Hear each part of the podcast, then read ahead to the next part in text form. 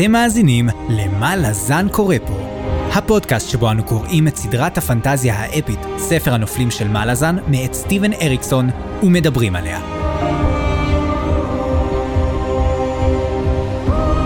אני צפריר, ואני חיים.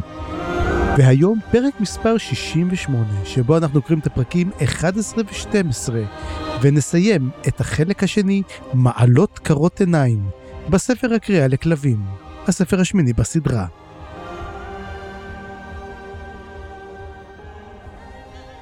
יופי, יופי, צפריר. יאללה, אנחנו מוכנים לצלול פנימה ולסיים את החלק הזה שהיה מאוד מאוד מעניין, נכון? אה... כן. haters gonna hate, נכון? הרי בשביל זה אני. כאן. בסדר. אני, אז תשמע, אני, אני, אני חייב להגיד, ואני גם כן אה, אגיד שקיבלנו פה את אחד האספולס הכי גדול שיש, אני לא הולך להגיד על מה אני מתכוון, אבל אה, אתה תראה, יש פה כמה דברים נורא מוזרים שהיו לי אני- בספר אני- הזה. יש לי תחושה שאני יודע על מה אתה מדבר, אבל, אבל נגיע לשם. כן, נגיע לשם. אבל לפני זה, לפני זה תזכיר לי בכלל מה קרה, כי אני, אני כבר לא זוכר. עברו בכל זה זאת תמיד קורה שבועיים. לנו, אתה יודע, כן. כן.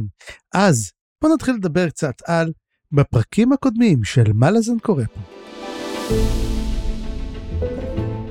החלק השני מתקרב לכדי סיום, ואנחנו אוטוטו מחצית הספר השמיני. אבל נראה שאריקסון מחליט לכתוב קצת יותר... לאט. אז הכלים מתחילים לזוז לאט, הדמויות זזות לאט, אבל הן זזות, לא לדאוג. ונתחיל לנו בדרוג'יסטן המעתירה, שאחרי החגיגות של הלילה צריך גם לעבוד בבוקר, ולכן אנחנו רואים כיצד הדמויות מנסות לשרוד. ברת'ול מנסה להיות נפח, אבל הגילדה תוקעת לו טריז בגלגלים. מוריליו מבין שלהיות ג'יגולו זה טוב ונחמד אם אתה בן 20 ולא 40, הוא הופך למדריך סייף, בעוד שלף, סקורץ' וטורבל נום נרשמים למשמר גבירה מסתורית, עם דמות מסתורית עוד יותר ששוכרת אותם. ובעוד שהחופשיים מחפשים עבודה, הכלואים צריכים לשרוד בכל דרך אפשרית אחרת. הרלו מתיידד עם טלנימאס, שלא בכלל בטוח שהוא טלנימאס. הוא מתבקש להביא לו עצמות להחלפה. ולוצ'ליס נאלצת למצוא דרך לשרוד בין תככים, שמועות ומשחקי הכס גרסת דרוג'יסטן. בקורל השחורה העסקים גם איטיים, בוא נגיד ככה.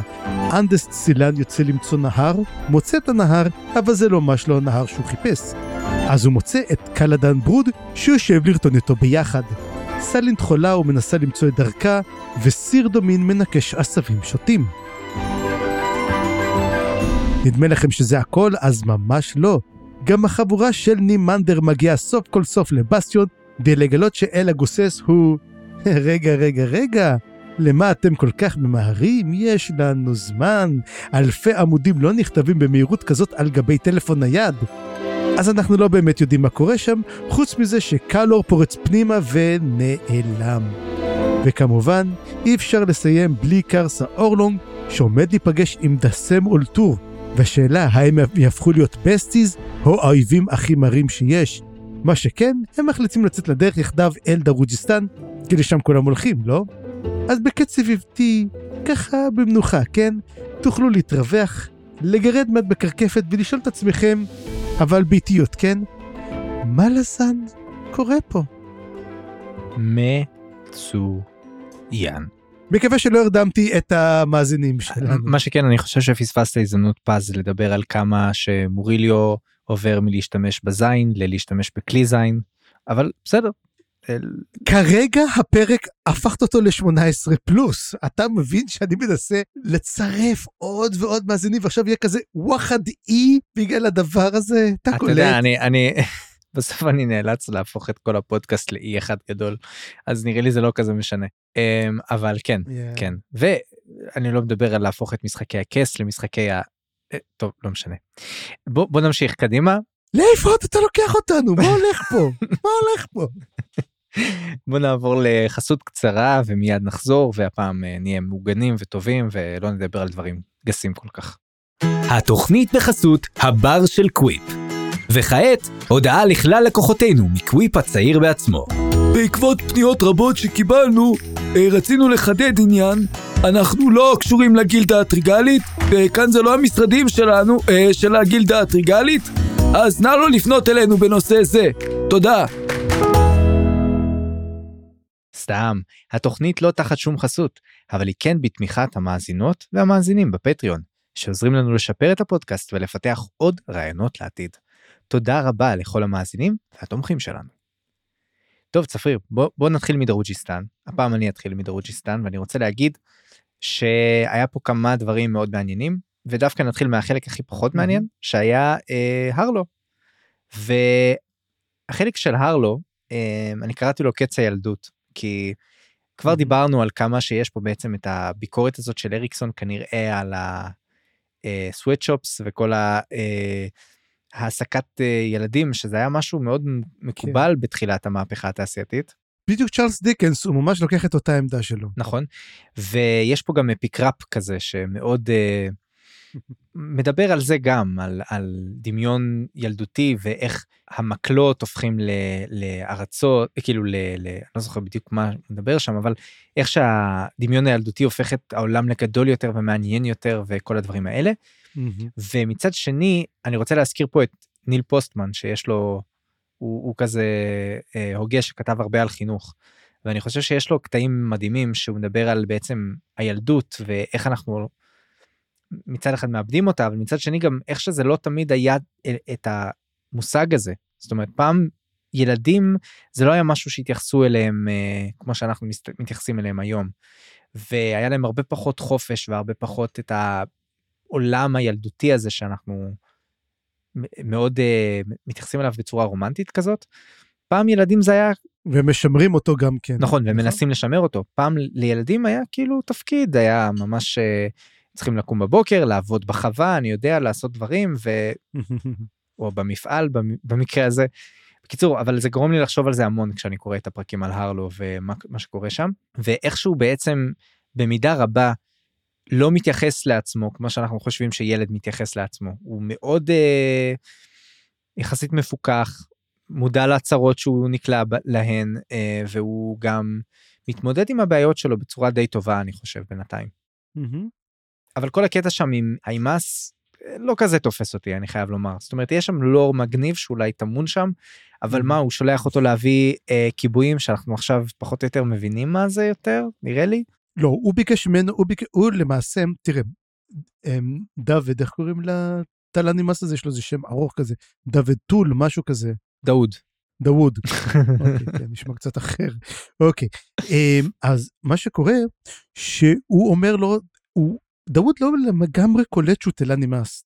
דרך אגב, הוא אומר, אני לא בטוח שהייתי בטקס, כי הוא לא היה בטקס, כי הוא נתקע שם בתוך המאורה הזאתי, ואז הוא אומר, אתה יודע משהו? אבל אם זה כן, תביא לי בהתחלה רק לקבע את הרגליים שלי ואני אוכל לצאת החוצה. אז אחרי שהוא מביא לו את העצמות, הוא אומר לו, אה, אתה יודע מה? אני אשתמש בעצמות האלו, כאילו, אני, כולי עשו עצמות, אז למה שאני לא אקח עצמות אחרות גם כן? אז אתה יודע, זה מעניין. וזה גם עצמות הם לאווה, שהוא מזהה. הם בדיוק, עכשיו, הם לאווה, אז אנחנו ראינו את הם לאבות פעם אחרונה, הם במסע של uh, טרל סנגר, שהם הרי אימצו אם להבות, ואז הם, את, את, הם ברגו עם להבה, ואז הם לקחו את הגורים שלה, של האם להבות האלו, שזה למעשה שזה סייברטוס טייגר אם להבה. משהו כזה, כן. אז גם כן מעניין לראות שבדרוג'יסטן הם היו קיימים, באזור הזה לפחות. כן, יש בהחלט לדרוג'יסטן את ההיבט הזה, אה, של ההיסטוריה הכתומה ושל הנוכחות הג'גהותית אנחנו יודעים, וגם כנראה של אימאסים. שבאמת כל ה... זה, זה כל הלור הזה שנפרס פה במכרות במיוחד. כן.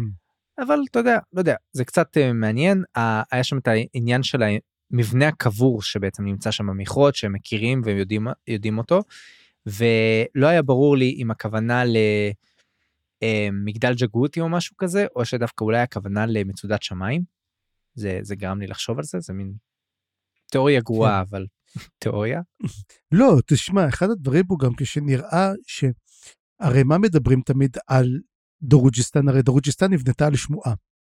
וזה אחד הדברים שאנחנו קולטים בספר הראשון. וככל שהיא נבנתה שמועה, כי היא הפכה להיות מרכז מסחר בגלל השמועה של הקבר של רייסט. אז האם משהו קרה? האם זה משהו שנבנה? יכול להיות שזה כנראה המגדל ג'גותי גם כן, המגדל של אה, רייסט עצמו. כן, אבל, אבל הוא לא מזהה אותו. אה, דאוד או מה שמו כי כי הוא דווקא היה שם, הוא היה חלק מהעובדים שלו. מהכוח שתקף את רייסט, כן, הוא תקף שם את רייסט. אני חושב שהיה אחד העבדים של רייסט. זה מה שאני זה אומר. לא כזה ברור. אז, אז הוא היה אמור להכיר את המגדל, אבל הוא אומר שהוא דווקא לא מכיר אותו. אז יכול להיות שזה משהו מאוחר יותר, אתה יודע, לך תדע, עברו, איזה 300 אלף שנה מאז. 30 שנה, לך תזכור.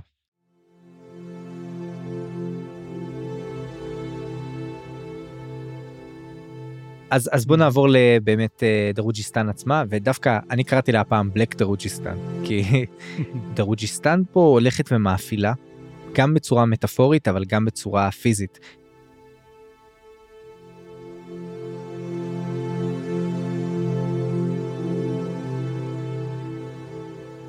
הרבה מהפרק הזה קורה בלילה, וגם קרופ מתייחס לזה, ואני חושב שזה מאוד מעניין איך פתאום העיר בלילה משנה את פניה, ואיך שאנחנו הרבה פעמים מתייחסים אליה כמו אל יצור חי, נכון?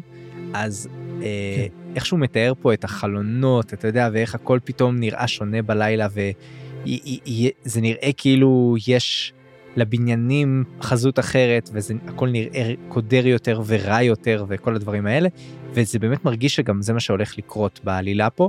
זה מתחבר לתמה הגדולה הזאת, שבעצם, בהתחלה לפחות, כשקאטר מדבר על זה שהעיר בסכנה, זה היה נשמע כל כך מגוחך, נכון? זה נראה שיש את uh, בלק קורל, שהיא העיר שיש בה את כל התככים והבעיות והלילה, ויש את דרוג'יסטן, שהיא העיר היפה והתוססת והמלאת חיים, אבל בעצם יש פה הרבה דברים שקורים מתחת לפני השטח, ובפרק הזה יש גם המון אה, כאב ואסונות. כן.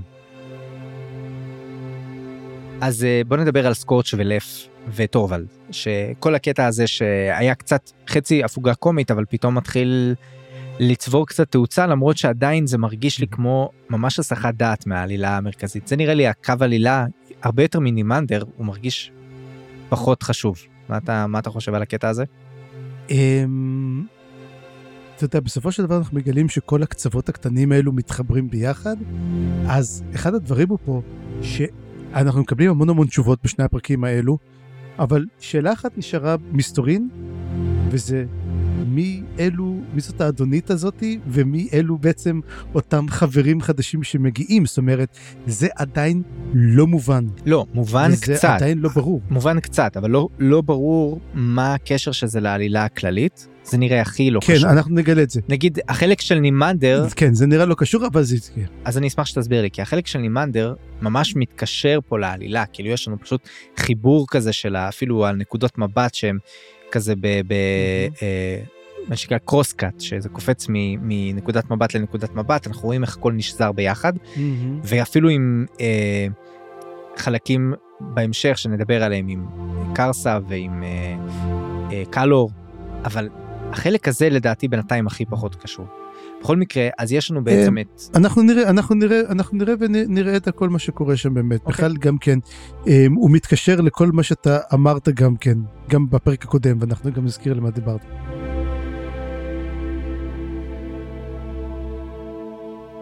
בסדר, אז יש לנו בעצם את סקורץ' ולף שנתקלים פה פתאום בזוג שמגיע, קוראים להם, uh, בהמשך אנחנו מגלים לזן דור ומדרן בדרן, ובהמשך אנחנו מגלים של הקסטלן, שזה ה, uh, מי שיבחן לא נכון את סקורץ', או את לפ, אני לא. זוכר, uh, קוראים לו סטדלוק, ושזהות האדונית קוראים לה ליידי ורדה, ו...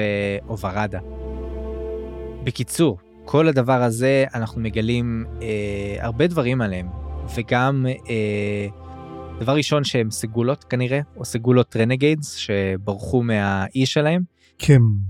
ל- רק לאחד מהם יש עדיין מסכה, השאר נפטרו מהמסכות שלהם, יותר מזה, יש להם עבר פלילי שמוכר מאוד לטורוולד, שמכיר קצת את הסיפור שלהם, וקפץ פה שם שאני בטוח שקראנו אותו כבר, ואני בטוח שזכ... שכבר הזכרנו את זה, ואני לא זוכר אבל מה הזכרנו לגבי זה, המקום שנקרא One Eye, One Eyed Cat, כן, ה-one night cat הוא לא הוזכר, או One Eye Cat.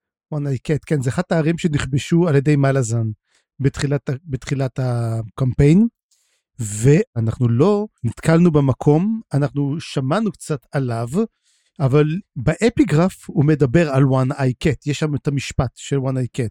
אז זה בעצם הקישור שהיה.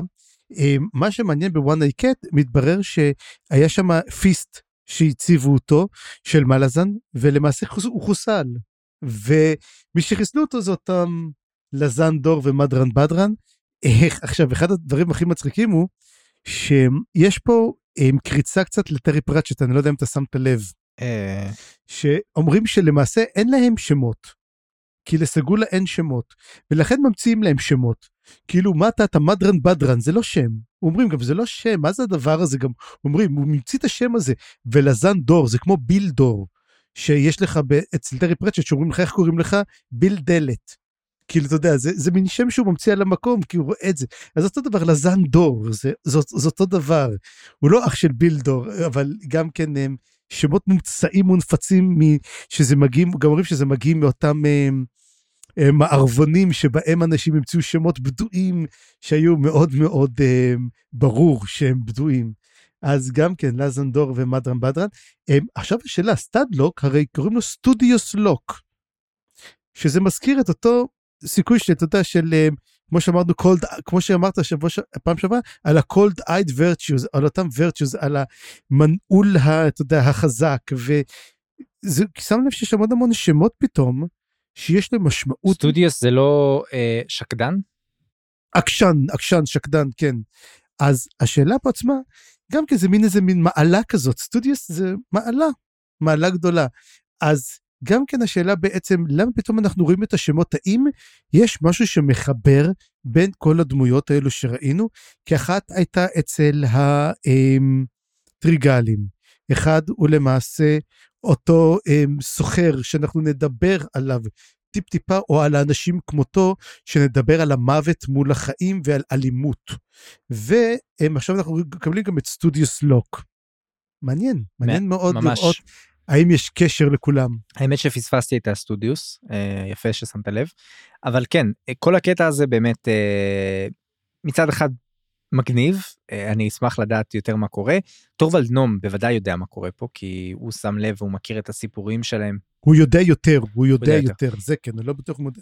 כן, כן, אבל מי זאת ליידי ורדה? זהו, מי זאת? אנחנו לא יודעים מי עדיין? מי היא, אנחנו יודעים שהיא כנראה יודעת מה הזהות של השומרים שלה, ובוא נזכיר אותה עוד רגע, רק אני רוצה להגיד שטורוולד נום סוף סוף אנחנו רואים שגם המערכת יחסים שלו עם אשתו הופכת להיות פתאום מאוד מתוחה, ואני דיברתי עד עכשיו על המעלות שלה, אבל כן, היא הופכת להיות מתוחה מאוד, דווקא בגלל ש... כמו שהיא לא רצתה, הוא הפך להיות אה, שוב החבר של לפס קורץ', כאילו שוב איתם בביזנס. למרות שלכאורה זה ביזנס כן. מעוגן, אבל למרות שאפילו חושב גם כן לף, הוא אומר, יכול להיות שהיא מרעילה אותו. אה. הרי הוא... זה קלאסי אבל ש... סתם, זה איזה קטע קטן, כן. זה הקלאסי שהוא, יח- שהוא יחשוב ככה אבל זה לא כנראה מה שקורה. בכל מקרה כשטורוול נום מחליט לדבר סוף סוף עם הליידי והוא מתגנב למקום שלה והיא אגב מחכה לו היא לגמרי ערה היא יודעת שהחלון שלה פתוח כל הדברים האלה זה כאילו כנראה שהיא לא סתם. אמ, ויש להם שיחה מאוד מעניינת עכשיו. עלו לי כמה נקודות שם שרשמתי. דבר ראשון היא מעוניינת שהשומרים בשער יהיו מאפנים וזה למה לפס קורץ' קיבלו את הג'וב כל כך בקלות כנראה. דבר שני, היא מציעה שטורוולד יעשה סולחה עם רליק. מה הקשר? מדוע? מאיפה היא מגיעה למסקנה? פעם שנייה, דרך אגב, פעם שנייה, נכון? פעם שנייה גם, גם אה, אה, קראפ. קראפ, הוא אומר לו שהוא רוצה שיחזור אותו. נכון? לקשר, והיא מדברת בכלל על כל שבט נום. שהוא דרך אגב מתנער ממנו מאוד. נכון. ודבר אחרון זה שהיא כנראה יודעת טוב מאוד מי השומרים האחרים, וזה כבר אה, הנחנו, אבל כן, יש פה אישור לדבר הזה. היא לא, היא זימנה אותם במיוחד, הם גם כן התעכבו כי הם היו תקועים מתחת להר שקלדן ברוד הפיל אותו אז שהוא נתן את המכה. כן, זה גם היה קטע מוזר. אה, זה כל כך כאילו סתמי, אבל לא יודע. שמע, אני אני אהיה קצת hater הפעם, אני מרגיש שהדבר הזה לא, לא בינתיים לא מתקדם לשום מקום מעניין. אה, אגב, שלזן דור ומדרן בדרן הגיעו, חשבתי שזה בושליין כן. ואותו, והחבר שלו, כן, קורבל, קורבל ברוץ'. קובל ברוץ', ואני חשבתי אולי זה הם. הם, אגב, יכול להיות שזה עדיין הם, אבל מה שכן, שהוא תופס אותם, הוא תופס אותם משחקים קוביות, הם כאילו השומרים הפנימיים, והוא תופס אותם משחקים בקוביות כזה, אז כזה מין, לא בטוח כמה גם הם שומרים טובים, או מה התפקיד שלה ולמה היא חזרה ומה התפקיד, תשמע, עדיין אין לי מושג לאיפה אנחנו הולכים עם הקו עלילה הזה, אמ, אבל הוא עדיין מעניין. בפני עצמו. אני אגיד לך מה הדבר היחיד שמגניב פה מאוד זה שהם הרי סגולה ואנחנו יודעים על סגולה שהם כל הזמן נלחמים אחד בשני מהמם. השאלה אם הם בגדו בסגוליות שלהם או רק בעם שלהם. כי יכול להיות שהם עדיין סגולה באופי. הם פרשו, הם פרשו והם הורידו את המסכות שלהם, מה שאסור להוריד את המסכות, זאת אומרת הם כבר לא חלק מתוך הכת הזאת, הסגולה שהם, אתה יודע, הם עושים את המלחמות, מנסים לעלות, הם זנחו את כל זה, אבל אנחנו רואים שהם עדיין מין שכירי חרב. הם עדיין מאוד מסוכנים כמו שנום אה, מתייחס אליהם. תשמע. כל סגולה. הפעוט שבהם הוא יודע להחיות מתים, סתם, הפעוט שבהם הוא רוצח אכזר. אבל השאלה אם הם באמת אה, אתה יודע אם אתה מסתכל עליהם עקום אז הם אה, קוראים אותך לקרב או שלא אז זאת השאלה שלי בעצם. אבל נגלה אני מניח. כן. יאללה צפריר קח אותנו ל... אה, באמת לסיפור המרכזי של החלק של דרוג'יסטן פה. let's go, let's go, let's go, let's go, ואנחנו מדברים על קרב בברוק. עכשיו, הרבה מהנקודות פה, ואני אדבר על שני הפרקים אה, שאנחנו קראנו, יש בהם המון פילוסופיה. הוא לא מקדם את העלילה כל כך. ופתאום אתה רואה שאתה פשוט הם יושבים ומדברים ומדברים ומדברים. אני פחות התחברתי לזה, זאת אומרת זה כיף לקרוא על כל הפילוסופיה הזאתי, אבל אנחנו ממש נמרחים ובמיוחד שאתה אומר כבר בוא נגיע לתכלס.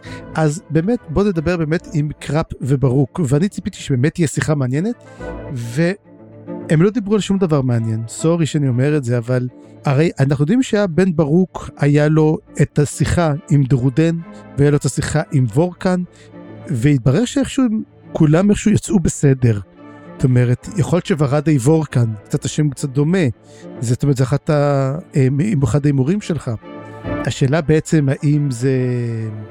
מה קרה, אנחנו לא יודעים. מה שכן, אנחנו רואים אותו מדבר ומדברים בעצם על אלימות.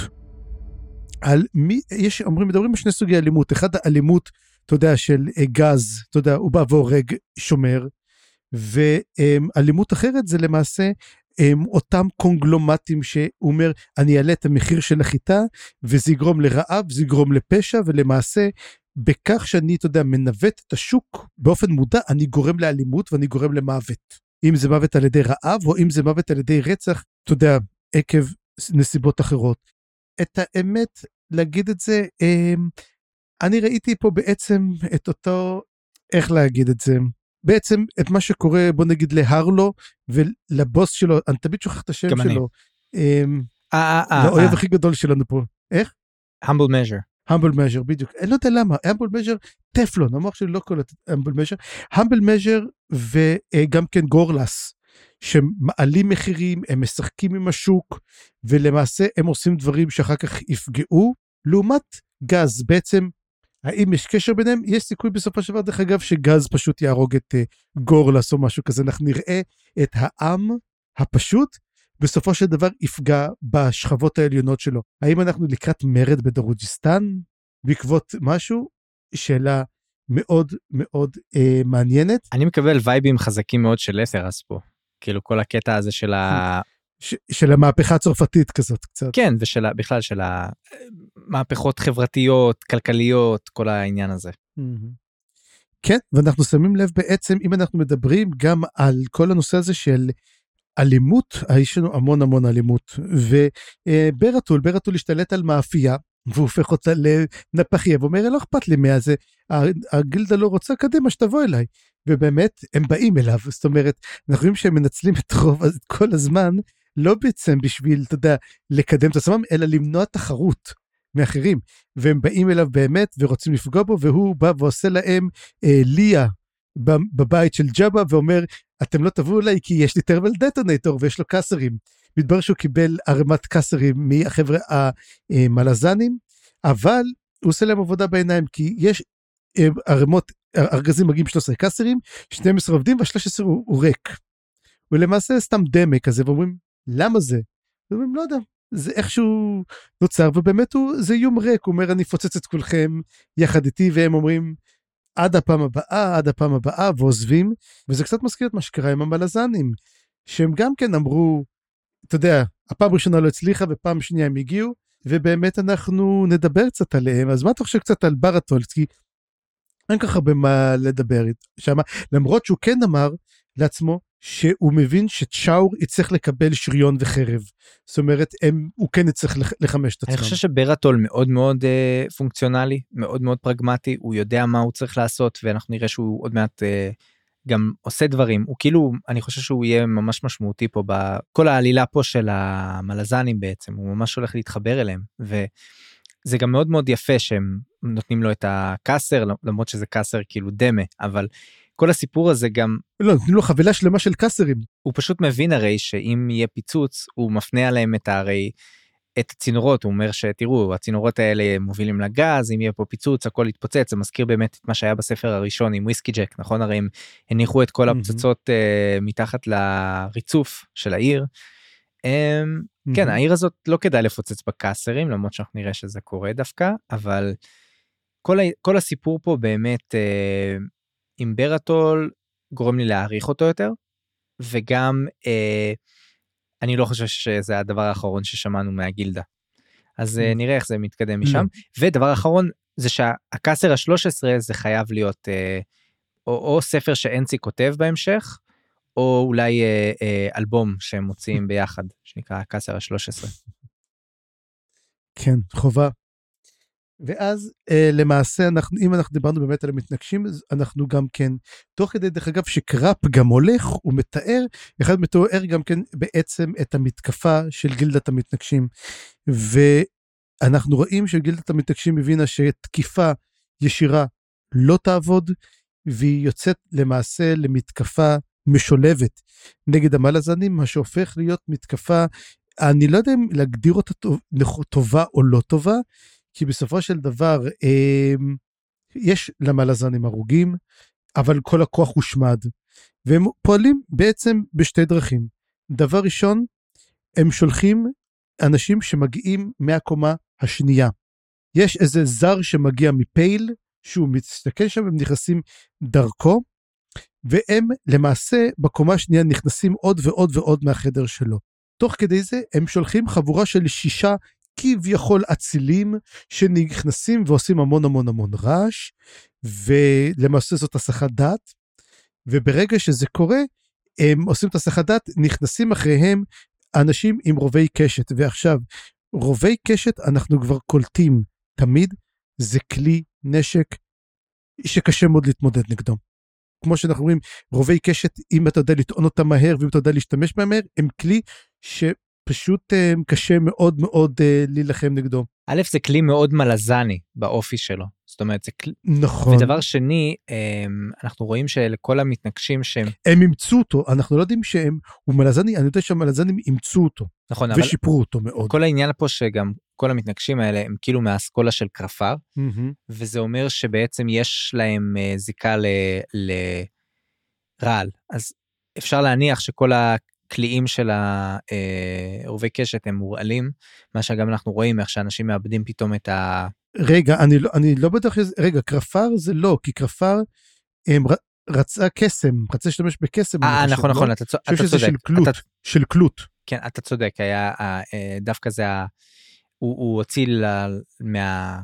מהחוק את החבר'ה של אה, רליק אבל אה, עזוב לא, לא, לא התכוונתי לזה במיוחד אבל כן היה שם קטע שהם כאילו מאבדים את התחושה מהרעל אבל כנראה שהם גם משתמשים ברעל אני לא יודע כן. בכל מקרה הם, נכון, אגב, אנחנו רואים באמת שזאת מתקפה, אגב, משולבת, די צבאית אפילו, הייתי אומר, ממש, אה, עם כולל הסחות דעת, כולל הכל, כי הם יודעים שנלחמים מול צבא, וזה באמת לא, אה, נכון, המתקפה הייתה טובה אני חושב זה שהחבר'ה שלנו שרדו. הייתה נהדרת. אמ, לא כולם, אנחנו רואים קודם כל, רגע רגע אה, רגע לפני שאתה נכנס לקרב עצמו אני את- אני חושב שלא התייחסנו אבל רציתי להתייחס רגע ל...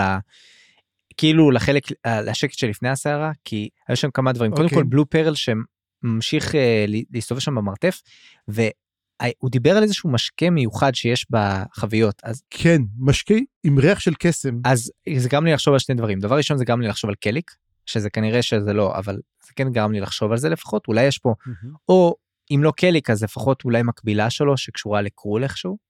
דם של מין פרוטוקליק אולי כזה. דם של קירול כי אנחנו יודעים שקליק זה דם של אל מהמם. ודבר שני זה גרם לי לחשוב על הדבש שהיה מתחת ליגתן. אבל לא יודע זה כאילו אחד מהדברים האלה Mhm. אולי עוד נגלה אותם למרות שבלו פרל מת פה. אבל אה, אולי כן. מישהו אחר יגלה את המשקה המיוחד הזה, אולי הם כן יודעים עליו והם שותים אותו. אה, ודבר שני, אה, היה פה בעצם את העכברוש הדו-ראשי, זה קשור לזה שהיה שם שאין ציר רודף אחריו? כן, שאין ציר עודף אחריו. זה כנראה, אתה יודע, אני גם קורא לזה קסם זולג, זה כמו אצל טרי פרצ'ט, שיש לך את הקסם שזולג, וכל מיני דברים מוזרים מתחילים לצאת. אגב, שים לב שהרבה פעמים אנחנו נתקלים בדברים דו-ראשיים, גם היה לנו את, uh, את uh, אסגרה, שהיה גם כן מקק דו-ראשי. את, אה, את, אה, האם יש קשר? את יוניון, את אה, בליספול יוניון, בליספול יוניון גם, אבל למרות שזה היה שני מקקים שונים, אה, שני הקווים. שכביכול התחברו. כן, אבל אה, אה, כן. עוד דבר עוד דבר נוסף, אה, זה מזכיר לי מאוד את ה... אתה מכיר את המשחק מחשב ברדסטייל? שמעתי עליו, לא שיחקתי. תקשיב זה משחק גאוני אבל אחת מהדברים הראשונים שם שאתה נכנס ל- לאיזשהו פונדק ובעלת הפונדק אומרת לך תעזור לי יש עכברוש מסוכן בתחתית של המרתף ואז אתה יורד לתחתית של המרתף זה ממש בהתחלה של המשחק הזה לא ספוילר. אתה יורד לתחתית של המרתף אתה רואה עכברוש אתה פשוט מתר- מתקרב אליו אתה דורך עליו הוא מת ואתה אומר all hail the bard slayer of rats בלה בלה בלה בלה בלה ואז פתאום הקיר נשבר ויוצא עכברוש ענק כזה מאחורי הקיר ומתחיל אה, לירוק עליך אש. אז אה, כן אז זה מזכיר לי פשוט את הסצנה הזאת כי לך תדע אנצי רודף אחרי העכברוש הוא נראה מאוד מאוד מוטרד מהסיפור והוא אה, אבל כל, הס- כל הצחוקים בצד היה עוד תעלומה גדולה פה בפרק הזה וזה בעצם אה, הברד שזה נעלם. פישר שהוא פישר. הוא בקומה העליונה לכאורה והוא נעלם. אז גרם לי לחשוב לא, הוא היה על הבמה. הוא היה על הבמה "מהמם, באותו זמן, וכן מדובר עליו לקראת הסוף של כל האפטרמט ואנחנו נדבר על זה. אבל פישר כן מוזכר שם, כי אחר כך שואלים איפה הוא. אז תזכיר לי תזכיר לי מה קורה איתו בסוף כי אני כן. אז באמת הם מתחילים את המתקפה ופורצים אנשים את הדלת, יורים את ה... יורים, והשלושה שחוטפים ראשונים זה בלו פרל, זה מלט, וזאת בלנד אם אני לא טועה, או פיקר, לא פיקר אני חושב חוטפת בכתף. כן אבל היא לא נכון? מתה בסוף או לפחות היא נפצעת לא, קשה. היא לא מתה. אמ, בלו פרל מת ומלט מת. הוא חוטף גם בבטן וגם בגרון, הוא מנסה לרפא את עצמו, אבל זה מאוחר מדי. ולמעשה, אם תחשוב על זה, זה הדבר הכי חכם לעשות, זה לחסל את הקוסמים דבר ראשון. כן הם זאת האבדה הגדולה בעצם שהם מדברים עליה הם מתייחסים לזה גם בצורה מאוד צבאית שמת לב לזה לאבדה שלהם כן. כאילו ברור שזה משפיע עליהם אה, מאוד אה, נפשית ואישית אבל מהמם. הם אומרים איבדנו את ההילר ואיבדנו את הקוסם וזה כאילו מבט כל כך צבאי היחידה שלנו ספגה אבדות זה לא כאילו נכון. חברים שלנו מתו למרות ש... וצריך לזכור, דרך אגב, שאין עכשיו יותר קוסמים בצבא מלזני. ובאמת אנצי ופיקר ובלנד הם מצליחים למצוא את, יש את כל הנלחמים, והם מצליחים להגן והם נלחמים נהדר, זאת אומרת אנחנו יודעים שהם לוחמים טובים, ואז פתאום מגיע גם כן, אה, מגיע גם ברטול יחד עם צ'ור וגם כן מצטרפים לקרבלוב לפני שאנצי גם כן זורק כמה שרפרים ופשוט מראה בעצם, מראה, בעצם מה מרינס מלזנים יודעים לעשות, אפילו הם, יש לשבייה שם באמת, והם מצליחים ומגיע גם כן כמובן ברטול ועוזר להם ולמעשה הם מחסלים את כולם. כן היה שם כמה קאסרים בסמטה שאנצי השתמש בהם כן. ודבר נוסף זה שצ'או כשהוא הורג הוא בוכה אחר כך זה זה מאוד משפיע עליו מהמם. וזה היה קטע מאוד מאוד עצוב אה, מאוד נגע בי איך שברטול מצד אחד יודע שהוא צריך להשתמש בצ'או מצ- מצד שני הוא יודע כמה זה פוגע בו.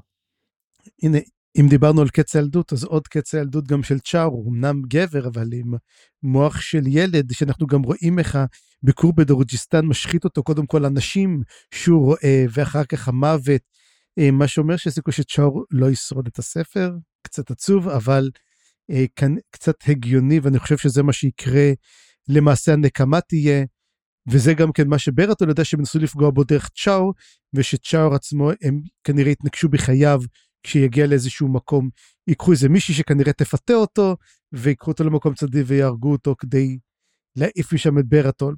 זה מה שההימור שלי שיקרה, כי זה נורא נורא ריקסוני לעשות את זה. או לך תדע אם יקרה לו משהו אולי ברטול ייכנס לאיזשהו ברזרק מוד ויהיה קשה מאוד Mm. לעצור אותו. אבל אבל אתה יודע מה כן. יש עוד דבר אחד שלא דיברנו עליו או, ואפילו לא היה כתוב מהמם. בכלל אבל אה, אני חשבתי עליו. אני כל הזמן חשבתי על קירול. כי כל זה קורה בבר, ובלאד, הוא, מת, הוא התעצם, זה בטוח שהוא התעצם, זה כן. לא יודע אם אתה מכיר את וורהמר, אבל blood for the blood god, כאילו, יש פה פשוט, אה, כן, לך תדע איזה השפעה תהיה לכל הדבר הזה. כן. אגב, בקשר לפישר, מה שקורה בסוף, לאפטרמט, הם אומרים, רגע, מה קרה לברד שלנו? והם מגיעים לבמה ומוצאים שם גופות מסביב. מתברר שפישר פשוט רצח את מי שהיה שם והלך. אז זאת אומרת, פישר הוא הרבה... אגב, יש סיכוי שפישר קרול. זאת אומרת, יש סיכוי שזו ההתגשמות הפיזית של קרול בעולם. שנייה, אתה רוצה להגיד שפישר הוא לא פראייר? זה השורה שלי, צפריר. פישר הוא לא פראייר. אך, אבל לא, אני חושב שהאמת, האמת אני חושב יכול יותר שפישר הוא קרול לגמרי, Mm. אתה יודע, ההתגשמות שלו. לא, לא יודע, אולי, אבל לא חושב. אוקיי. אבל, לא יודע. אגב, גם כמובן צריכים להזכיר עוד נושא אחד גם כן על סילרה ודייקר שפשוט מסתובבים להם איפשהו בעיר, גם כן מוזכרים על ידי קראפ.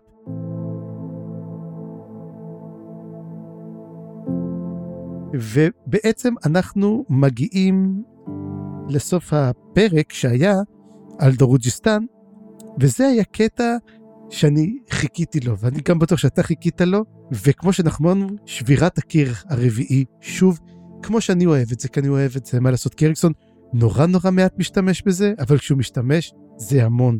ואנחנו מדברים על הפגישה של קרוקוס וצ'אליס דה ארלה, ולמה אני משתמש בשמות שלהם? כי למעשה הם פוגשים אחד את השני כאילו בפגישה אקראית, בשוק. והיא מס- מזהה אותו, דרך אגב, הוא לא מזהה אותה, היא מזהה אותו ראשון, והיא קוראת לו קרוקוס יאנג הנד. ואז הוא מסתובב אליה והוא קורא לה צ'ליס דה ארלה, והיא לא משנה את השם שלה. הוא למעשה לא יודע שהיא נשואה לגורלס. ואז יוצא בעצם אותו קול, האם זה קראפ או האם זה... והוא אומר, והעובדה שהיא אמרה את הדבר הזה, וזה אומר שקרוקוס יסתכל, או קאטר יסתכל על זה אחורנית, הוא יגיד כמה מוות נגרם בגלל הדבר הזה. והאם זה היה יכול להימנע, וכמו שאמרתי לך, המפגש בין שניהם יגרום לרציחות, הולך להיות פה קונברג'נס מטורף ממה שהולך לקרות בדרוג'יסטן, ואז אחרי שזה נגמר, אתה אומר לעצמך, אוקיי, אני יותר אמפט אפ לראות מה קורה, אבל אם תשים לב, אם אנחנו באמת נסגור קצת את חצי מהספר, זאת אומרת, ונסגור את כל הנושא המלזה, את כל מה שקרה בדרוג'יסטן, לא הרבה קורה, אם תשים לב. המק... מה שקרה עם המלזנים היה באמת וואו, אבל אם, אם אתה חושב, הרבה פעמים אנחנו קוראים קצת על העיר, ודמויות באות לשם והולכות לפה, אבל התפתחות זה רק קרה שם. כן, אה, אני אגיד רק ש... זה לא אומר שזה לא מעניין, אבל זה משהו שקורה הרבה בספר הזה.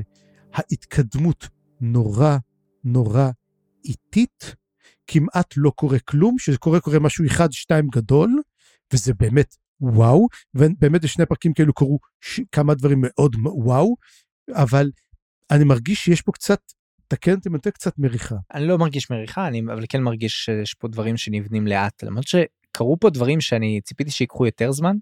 אני אמרתי החלק היחיד שהוא טיפה מריחה וגם לא בגלל שהוא לא מעניין פשוט כי הוא מרגיש לא קשור זה החלק של uh, השומרים. שומרים שומרים. נקרא לו אבל uh, אתה יודע שזה אחד החלקים שאני הכי נהנה מהם? אוקיי לא בסדר זה אחלה אבל זה פשוט הכי לא קשור אז אני אומר אולי שים את זה בספר אחר או משהו כזה או תעשה מזה נובלה אבל כאילו זה לא פשוט לא. לא קשור לעלילה המרכזית פה אפילו הרלו אני יכול להבין יותר את הקשר שלו וגם שם זה קצת חלש. בקיצור אבל אני אגיד כן פה שהיה פה אלמנט מאוד מאוד גם תמטי ומעניין א' שזה קורה ממש אה, הוא אומר שישה רחובות מהפונדק של קרול מהבר של קרול וזה מראה כמה יש פה קשר בין הדברים כמה הכל קרוב וכזה מאוד מסואב וקשור אחד לשני ופסיפסי כמו שאתה אוהב לקרוא לזה. אבל גם אה, כן.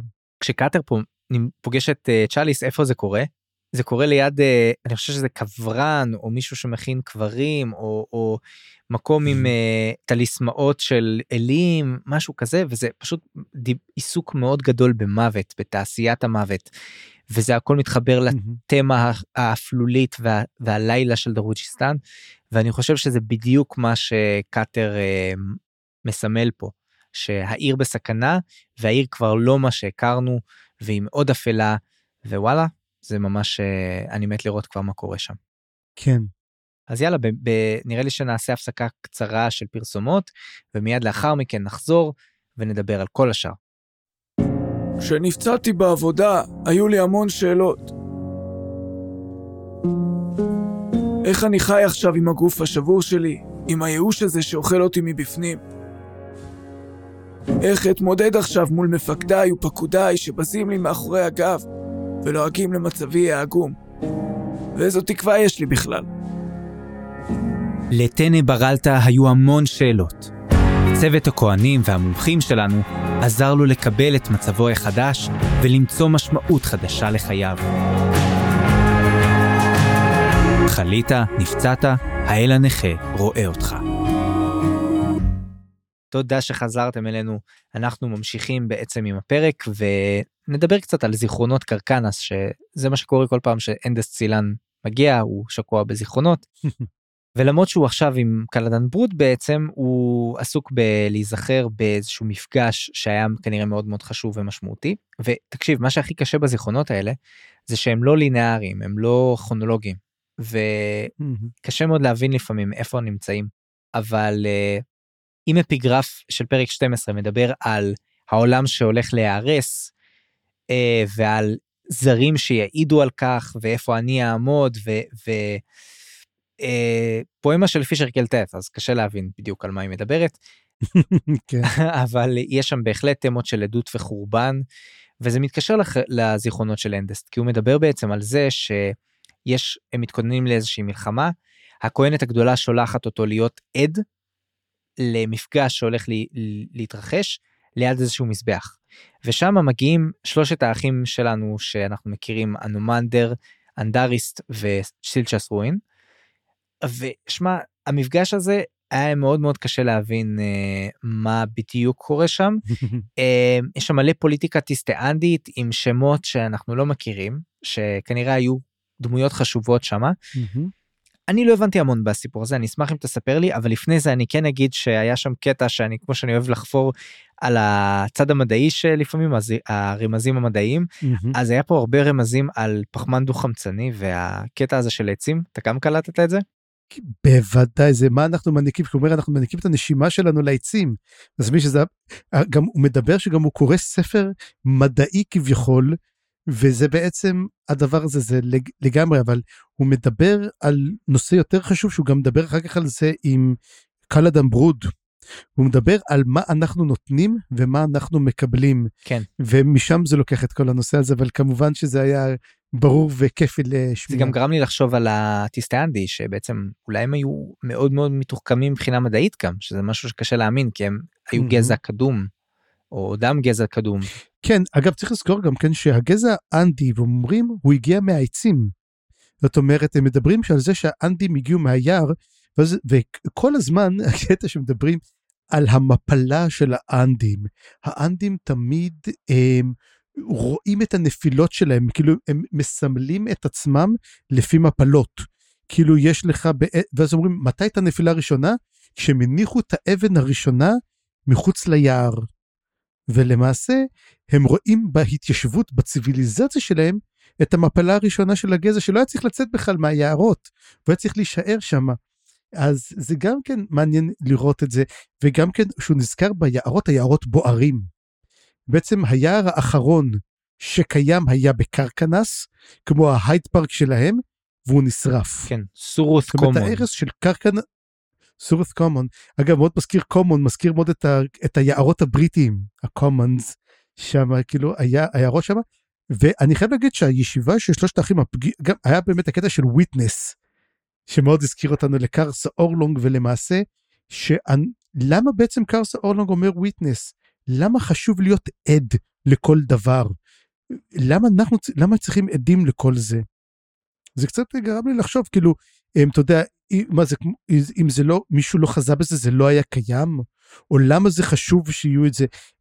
וידוע שהכהנות שולחות את אנדס צילן כדי שבעצם הם לא יהרגו אחד את השני או יטמאו את המקדש. אחר כך שגם אומרים למה הוא נמצא שם, אז בעצם אומר, כי אנחנו לא הורגים אחד את השני, מתברר שהמצב בין האחים הוא לא טוב, כל האחים יש להם מין טיסטי אנדי משלהם, אנחנו שומעים שלאנדריסט יש שניים, יש לו שתיים, מנל והיש אחת, אני לא זוכר, היש טובה, לא זוכר ככה את השמות שלהם. תשמע, לא, איבדתי את זה לגמרי בשמות. כן, ואני כזה אמרתי, וואו, איזה פגישה הולכת להיות, ולמעשה, הפגישה עצמה לא הייתה משהו, בוא נגיד, ציפינו לשמוע סודות מיני קדם, לא שמענו, אבל כן שמענו שני דברים. דבר אחד, הם מתכוונים לבגוד. הולכת להיות בגידה ששלושתם הולכים לעשות בכל, לכל הטיסטי אנטי, השאלה איך בדיוק, ואז אמרו, ואז אמר אנדריסט, לי יש בעצם את התפקיד הכי קשה, אני לא עושה כלום. ולמעשה הוא צריך לתת לאיזה משהו להתרחש. זה כנראה מה שקרה גם עם סקאבנדרי וכל הסיפור ההוא. אמ, כמובן, איך אני אומר את זה? חתיכה מפאזל שלא קיבלנו אותה עד הסוף. אה, אנחנו נשמע עוד יותר על מה שקרה. אנחנו למעשה, אמ, סילן נותן לנו את הקשר לעבר, לקרקנס, למה שקרה, איך הכל התחיל, ואנחנו נבין יותר ויותר מהזיכרונות שלו, מה קרה בעצם, אנחנו לא אמורים להבין עדיין מה קורה לגמרי, אז בגלל זה אני אומר, אני נשאר בבורותי בשמחה פה דווקא. כן, לא, לא, לגמרי, גם אמרתי את זה ממש על ההתחלה, שאנדסט הולך להיות הכלי הספרותי, מכונת הלור שתאכיל אותנו את העבר כן. שלנו, מאנדר ריק, שהיה לנו מושג עליו, אבל uh, כשהוא חוזר בעצם לברוד, ואני אמשיך פה בעצם את הקטע הזה של התמה שהזכרת, ובאמת המשא ומתן עם העולם. אתה יודע, אקולוגיה, איכות. הסביבה, אבל גם אה, יותר מזה. בעצם מדובר על זה שכל הגזעים, לא משנה איזה, לוקחים יותר ממה שהם נותנים. ואתה יודע, אני, אני איש מוזר קצת, אבל אני חשבתי לאחרונה הרבה על חייזרים, ועל עובדה שאם יש איזה שהם חייזרים, או היו אי פעם בעבר חייזרים, כנראה לא, לא נפגוש אותם אף פעם, אבל אם היו כאלה, רוב הסיכויים שהם גם אה, הרסו את העולמות שלהם. כאילו, כי בכל עולם יש הרי כמות בלתי נגמרת, אה, כמות אה, סופית של משאבים, נכון? אז אם היו mm-hmm. איזה שהם חייזרים, ומה הסיכוי שאיזשהו גזע יוכל להגיע למצב שהם יכולים לצאת מהכדור, אה, מהכוכב לכת שלהם ולהגיע למקום אחר? אנחנו לא יודעים אם יש אופציה כזאת, אנחנו עדיין לא הגענו לזה. תלוי, תלוי, ביכול, תלוי ביכולת של ליצור את ה... את, בוא נגיד, את מה שהם ניזונים ממנו, האם כן. הם יכולים ליצור אותו מאנרגיה או לא. האם הם יכולים להגיע לרמה שהם עצמם עושים מין, נקרא לזה אנסנדנס, והם הופכים להיות גופים של אנרגיה. אני פשוט אומר, mm. יש אופציות כאלה בהחלט, אבל אני אומר, מה הסיכוי שהיו או יהיו בעבר, בעתיד ובעבר מלא מלא אה, חייזרים או עוד חיים ביקום שלנו, ופשוט תשמע, אתה מדבר פה על, אתה מדבר פה על פרדוקס פרמה, כן. שמי שלא מכיר שיקרא, זה נהדר. Um, התשובות שלו טובות, דרך אגב, גם כן, כן, אני כן, אגיד, כן. אבל... אני פשוט אומר שזה, שזה מתחבר לי לפה, כי בעצם הם אומרים, כל הגזעים בסוף לוקחים יותר ממה שהם נותנים. זה, זה מובנה. אבל אז ברוד מפתיע אותו ואומר... כן, אבל אני דווקא הבנתי שזה לא שהם לוקחים יותר, אלא הם כן מנסים להגיע לאיזה נושא של שוויון. הם... אני הבנתי שלא, אבל גם מה שברוד אומר, שיש רק mm-hmm. גזע אחד, שזה בעצם הג'גותים, וגם הם, יש אצלם רודנים, שהם באמת ההיפוך של הדבר הזה, אבל הג'גותים ככלל, הם לא לקחו יותר ממה שהם נתנו, והם היו אולי הגזע, ה, אה, נגיד, הכי נכון מבחינה אקולוגית, מבחינה של mm-hmm. איכות העולם. אבל אה, הוא הזכיר גם שיש מלחמה עם הפורקולה סייל וגם פה היה קטע ממש חזק שהוא כזה אומר שואל אותו תגיד כמה מתי המלחמה הזאת קרתה אני לא שמעתי על הדבר הזה. הוא אומר קרתה? זאת אומרת היא עדיין קורית המלחמה בין הפורקולה סייל לג'גותים עדיין מתרחשת ואנחנו לא חושב ששמענו על זה כל כך עד כה. אני חושב ששמענו הרבה פעמים עליה. ואני חושב שזאת המלחמה שמתרחשת באסייל ולמה כל הטיסט כל התלן אימס נשחטים שם בצורה סיטונאית. ואני חושב שזאת אותה מלחמה. כן כן, מה שרציתי רק להגיד שה, שהג'גותים, הוא משתמש במילה, הוא קורא להם סטיוארדס, שזה כמו למשל הם בעלי חסות. הם הרי, אז הוא אומר, הם למעשה ראו את עצמם כשומרים של העולם, הג'גותים. ואז הוא אומר, אבל אין איזה אדנות כלשהי בזה שאתה קורא לעצמך סטיות? הוא אומר, כן, ודאי. זאת אומרת, הג'גותים הם לא טובים יותר מגזעים אחרים. הם פשוט החליטו לקחת בעלות. עכשיו שים לב שהג'גותים זה אחד הגזעים הקדומים ביותר שקיימים. אה, הוא גם אומר שהג'גותים הם לא בדיוק, הביולוגיה שלהם היא לא בדיוק הביולוגיה של שאר הגזעים. הוא אומר, הם מייצרים דברים אחרת, הם עובדים קצת אחרת, לא בטוח שהם גם כן לגמרי מהעולם הזה. זה, יש מין שאלות לגבי הג'גותים שבאמת לא קיבלנו עליהם מענה. אבל אה, שיחה מעניינת אני חייב לציין דווקא החלק הכי פחות מעניין היה פה כן. כשקרון הגיע בעצם. קרון מצטרפת לשיחה. היא הגיעה לשלוש שניות ואמרה, "איפ- איפה הדגים שלי? כאילו, כן לא היא גם היא לא- לא אבל היא גם העבירה. לאנדסט בעצם את המסר שהוא צריך לחזור. היא אומרת לו אתה ריק מהמם. צריך אותך אתה ברוד ריק לא צריך אותך. אה, כאילו גמרתי, גמרתי את המשימה שלי, תביאו אוכל. אה, כן. אז נראה נראה מה יקרה עם זה. אגב, תגיד לי, ש- שאלה, מה הגודל של קראון? מה, מה הגודל אם שלה אני לא בעצם? טועה היא גדולה היא היא היא גדולה מאוד, בגלל זה אני אומר, מה הגודל? היא בגודל של בן אדם, בגודל של, של ברוד ושל אמ, סילן, או שהיא ציפור פשוט אני גדולה? חושב שהיא ציפור ממש גדולה נראה לי כזה ציפור בגודל של קונדור או משהו כזה. כן. Hmm, שאלה, אף פעם לא חשבתי מה הגודל שלה. לדעתי היא ציפור ענקית. יש לי איזה אזכורים אני חושב בספר הראשון Mm. כשהרלוק הורג את הערובים. מהמם. לא משנה בכל מקרה אה, בוא נעבור לחלק של סיר דומין והקבר של המושיע. מהמם. ושמע זה היה חלק ממש מעניין אה, והוא נקשר קצת עם החלק של נימנדר שאתה תדבר עליו עוד מעט והאל הגוסס ופה באמת העלילות האלה נשזרות אחת בשנייה. מהמם.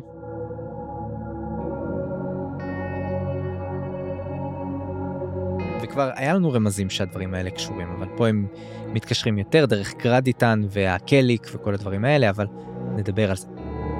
אז בעצם אה, בוא נתחיל מסיר דומין, שכמו שאמרנו, הוא היה עסוק בלנקות את העיר, אז הוא די סיים לנקות את העיר. כאילו יש לנו בעצם את אחד השורדים האחרונים שקוראים לו הרק, שבורח, אה, ובסוף הוא גם תופס אותו. אז גם פה מוזכר התמה הזאת של אה, אלימות, ויותר כמו צדק ואלימות, ואיפה היחס ביניהם. ויש פה עיסוק כזה עמוק בזה, כי סירדומין בעצם אומר, אני אה, חוטא, ואני כבר לא יכול אף פעם לקבל כפרה, ואני גם לא רוצה כפרה, אבל אני אעשה את מה שאני צריך. אני צריך בעצם להשמיד פה את כל הדברים, מה שהטיסטה אנדיים לעולם לא יוכלו לעשות, כי אם הם ישמידו את הקושרים, אז זה יפעל לרעתם. כי אם, מש... אם פועלים בצדק, אי אפשר לפעול באלימות ולהפך. כאילו, ה... ה... הם באמת אמורים להשמיד את הקושרים, אבל ברגע שהם יעשו את זה, הם יורים לעצמם ברגל. כן.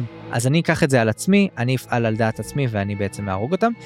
ושים לב, יש פה קישור מאוד מגניב לוויסקי ג'ק, שממש מוזכר פה, שוויסקי ג'ק ניס... שהוא הרג את כל הילדים את, המתים, המחש... את האנשים שלהם. הנשים, את המכשפות שם, את ה... אה, כן. שהוא בעצם נתן איזושהי מתנה לריק, הוא הקריב את עצמו בעצם, את היכולת שלו לקבל כפרה, ואתה יודע, אולי זאת גם במובן מסוים מבחינת קרמה הסיבה שהוא מת אחר כך.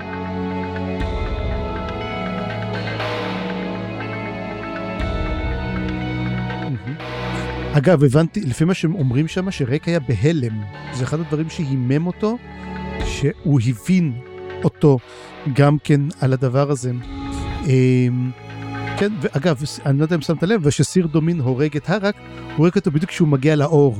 הוא יוצא מבלק קורל, הוא בדיוק יוצא, מגיע לאור, ושם הוא, ושם הוא הורג אותו.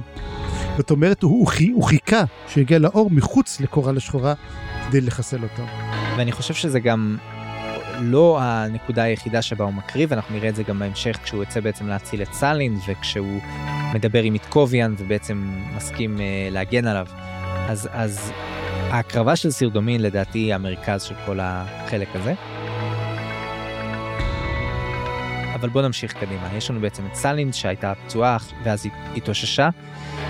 ולא יודע, עושה משהו טיפשי מאוד, היא פשוט הולכת חזרה לקבר של המושיע, איפה שכבר גרדיטן עושה מה שבא לו, והם תופסים אותה ומתחילים ל, אה, לסמם אותה עם הסיימן קליק, ואפילו לא הקליק קל- עצמו. כן.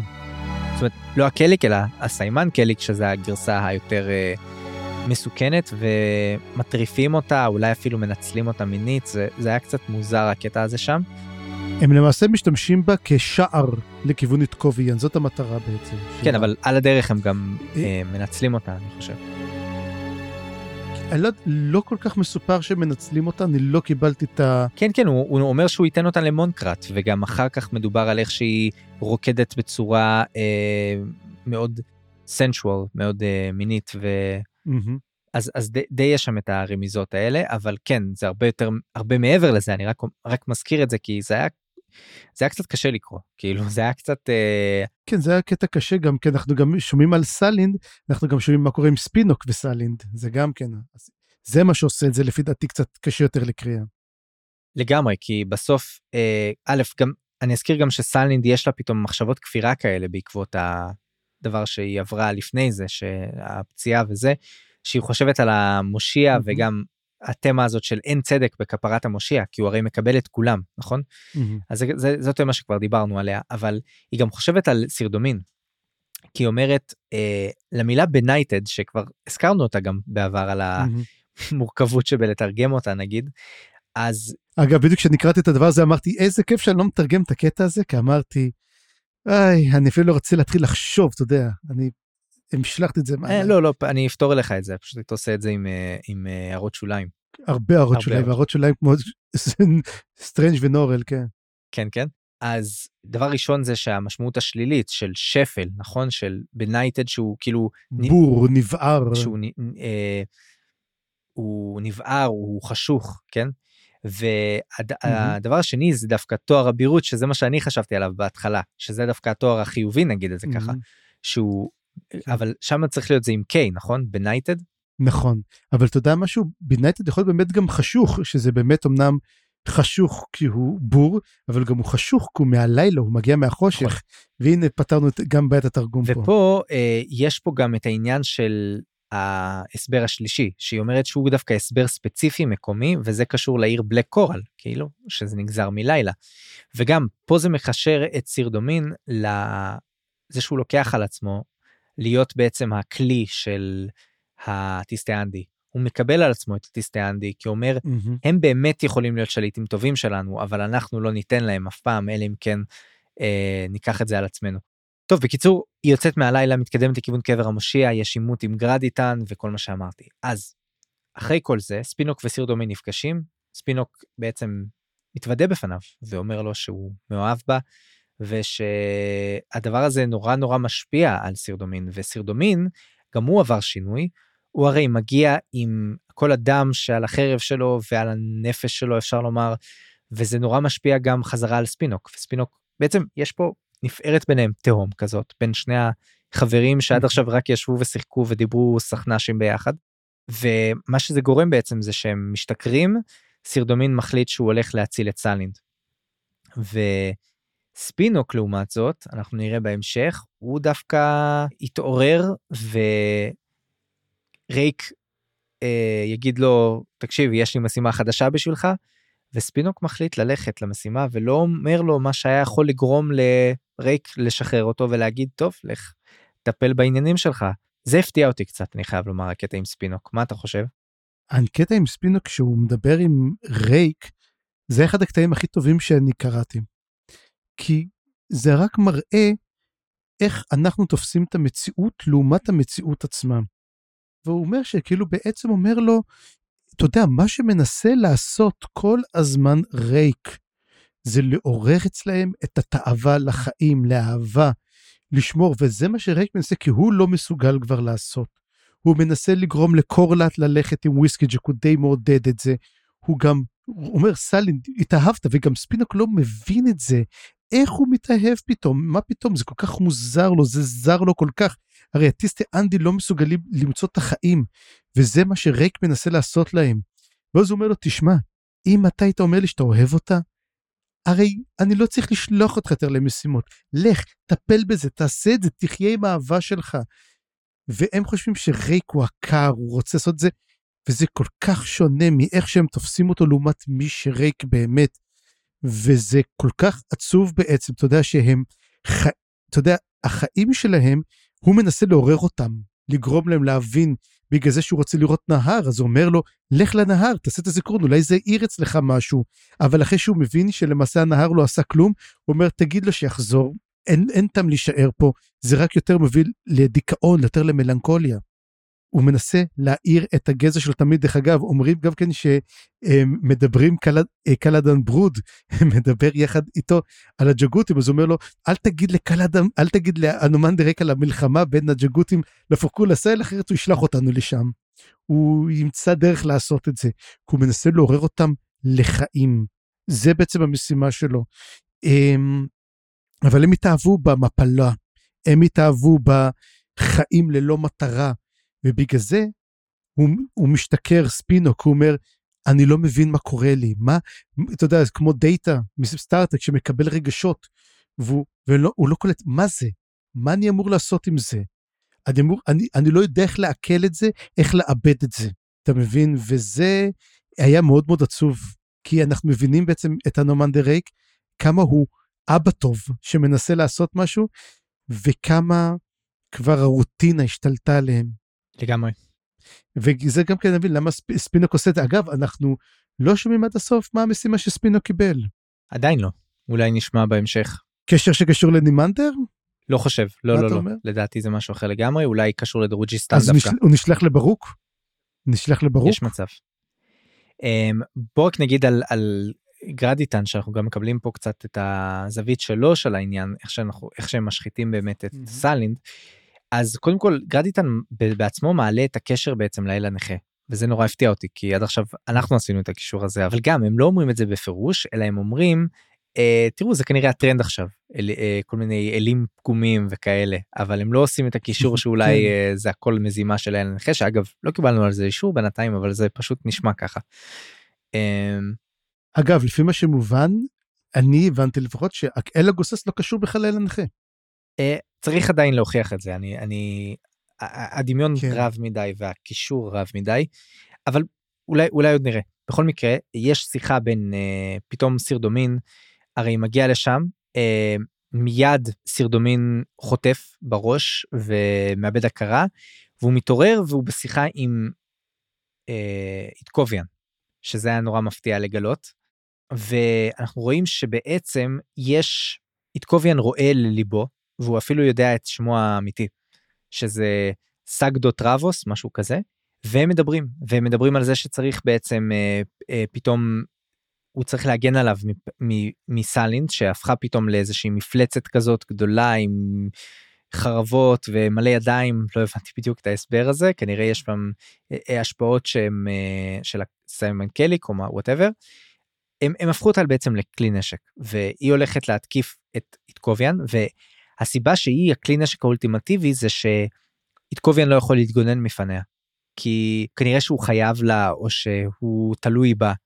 כי היא המאמינה הכי גדולה שלו הרי היא הדסטריאנט או משהו דומה לזה. והוא מבקש בעצם מסירדומין שיגן עליו. אבל סירדומין לא מיד אומר אה ah, כן אין בעיה בסדר אני אגן עליך סירדומין סוג של כל הכוח של סירדומין זה שהוא מצד אחד הוא לא מאמין של איתקוביאן, וזאת הסיבה שאיתקוביאן חייב לבקש את זה ממנו ולא יכול לדרוש את זה ממנו. וגם הסיבה שאיתקוביאן מסוגל אה, אה, בעצם יכול להיעזר בו כי הוא לא הוא לא חייב לו שום דבר. וכל הכוח של סירדומין זה שהוא אומר אני לא צריך כפרה בכלל מצד אחד. מצד שני כשאיתקוביאן באמת מראה לו שהוא מלא ענווה והוא לא אל דורשני או משהו כזה דווקא אז אה, סירדומין משתכנע לה, להגן עליו. זה הגיוני מה שאני אומר? כי, כי לי זה היה כאילו... כן. תשמע, זה בעצם, למעשה סירדומין מתחיל להאמין בו, אבל הוא מאמין באדם, הוא לא מאמין באל. הוא אומר, הבן אדם הזה כן ראוי, הוא גם אומר, הוא נראה פשוט מאוד למראה, הוא לא אדם מרשים, אבל כן הוא אדם טוב, הוא גם מדבר, גם אהבתי את זה שבהקראה הוא מדבר אותו מאוד רגוע, מאוד נינוח, וזה כזה מאוד מאוד כיף לשמוע וכיף לראות עוד פעם את איתקוביאן חוזר. שאגב זה מעניין כי אה, הוא לא הוא לא הקריא אותו בספר השלישי הוא לא היה עדיין הקריין שם. נכון. אבל אני אהבתי את האיתקוביאן הזה אהבתי את הגרסה הזאת אה, וגם בסיפור זה מעניין הוא אומר לו אתה שווה בכלל שאני אציל אותך? הוא אומר לו הוא אומר לו לא לא ואז הוא אומר אוקיי טוב אז עכשיו אני חייב להציל אותך כאילו זו, זה היה המבחן שלו וזה היה מאוד מאוד מגניב. בכל מקרה בדו קרב mm-hmm. עצמו היה כאילו לא כל כך מגניב אה, היה בהם מין אה, אגב לא, לא הזכרתי את זה אבל כנראה שסירדומין הולך למות כאילו יכול להיות שהוא אה, סירדומין מת. סירדומין מת. הם בסוף מסתכלים ורואים שזו גופה, אה. הוא לא שרד. אגב, עוד דבר אחד, כשהם נתנו לו את המכה על הראש, גם אומר לו את קוביאן, הם גרמו לו לדימום פנימי כן כן זה מה במוח. שהתכוונתי כן זאת אומרת- עכשיו, אה, לא לא קלטתי שבסוף הוא באמת לגמרי מת אבל אבל לא בסוף הם מסתכלים, בסוף הם מסתכלים ורואים את הגופה שלו ואומרים, לא הצלחנו, טוב, הבא כן בתור. הם, הם די ממשיכים בשלהם אנחנו רואים את זה אבל הם, ה- ה- הסיפור עם סלינד נפתר דווקא מהצד של נימנדר אז נגיע לשם ונראה איך האל הגוסס בעצם כן. גוסס ד- דבר אחד אבל מעניין שאני אני חשבתי עליו, שנלחם, הרי סירדומין נלחם מול סלינד, ואיפה הוא נפצע? נעקרת לו עין. ואז אני חשבתי, אולי יש סיכוי שטוק הצעיר יחזור. Hmm. Hmm. האם יש סיכוי או לא? כי אמנם הוא קיבל באמת send-off יפה בספר הקודם, אבל שים לב שבעצם אותו סרדומין היה עם טוק הצעיר, והושפע ממנו. יכול להיות שבעצם יקרה איזה משהו, אולי יהיה איזה משהו דומם. או שזה סוג של מחווה סוג של כזה רמז אה, אה, ספרותי יפה ש... כן, כולם מאבדים עיניים, כולם מאבדים עיניים, כן, זה כן. מה שקורה. טוב תראה אה, בוא באמת- נעבור לח- לחלק של האל הגוסס אה, הגוסס כמו שקראתי לזה ו... כן, היי לגוסס הגוסס.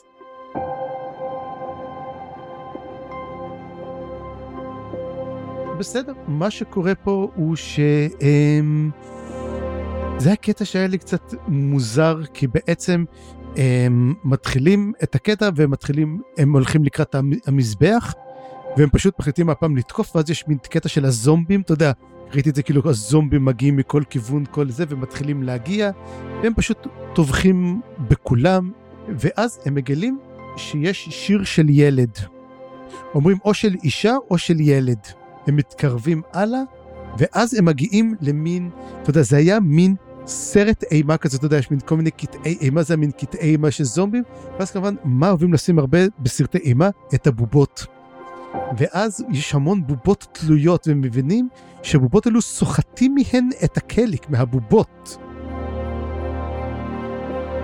שלמעשה הבובות אלו הם בני אדם. וזה מין חצי דבר קיים, חצי דבר לא קיים, ואז הוא מדבר, הילד, ויש את, את ארנת'ה שמתחילה לדבר, ואומרת, אני אחשוף מי אתה בעצם, באמת, אתה דיברת למעשה עם הרלוק. הרלוק לימד אותך את הבובות, כי הרי הרלוק אנחנו זוכרים אותו בספר הראשון, ממש חיבור פסיכי לספר הראשון, ומי אתה למעשה? אתה למעשה בלורדן. וזה מה שאני אומר, האספול הגדול ביותר של לא היה לנו שום רמז לזה שהאל הגוסס הוא בלורדן. אנחנו, בלורדן הוא למעשה חלק מסילבר פוקס.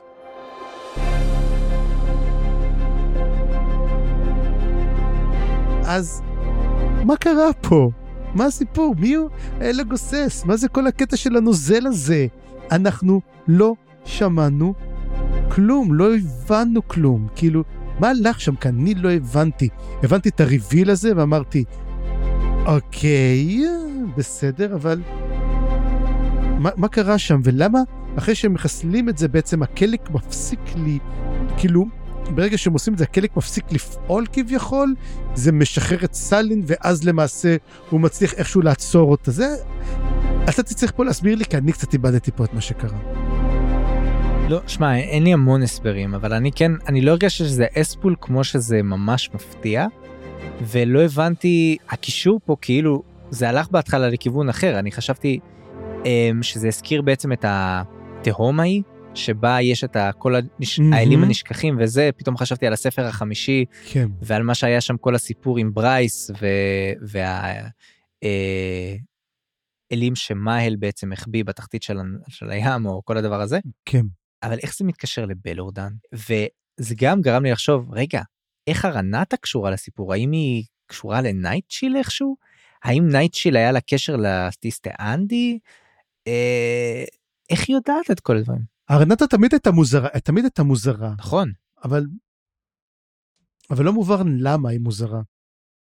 וגם אה, כשהוא דיבר עם הרלוק בתחתית התהום, מהמם. למה הכוונה? השאלה, אנחנו יודעים עכשיו איפה הרלוק נמצא, קודם כל.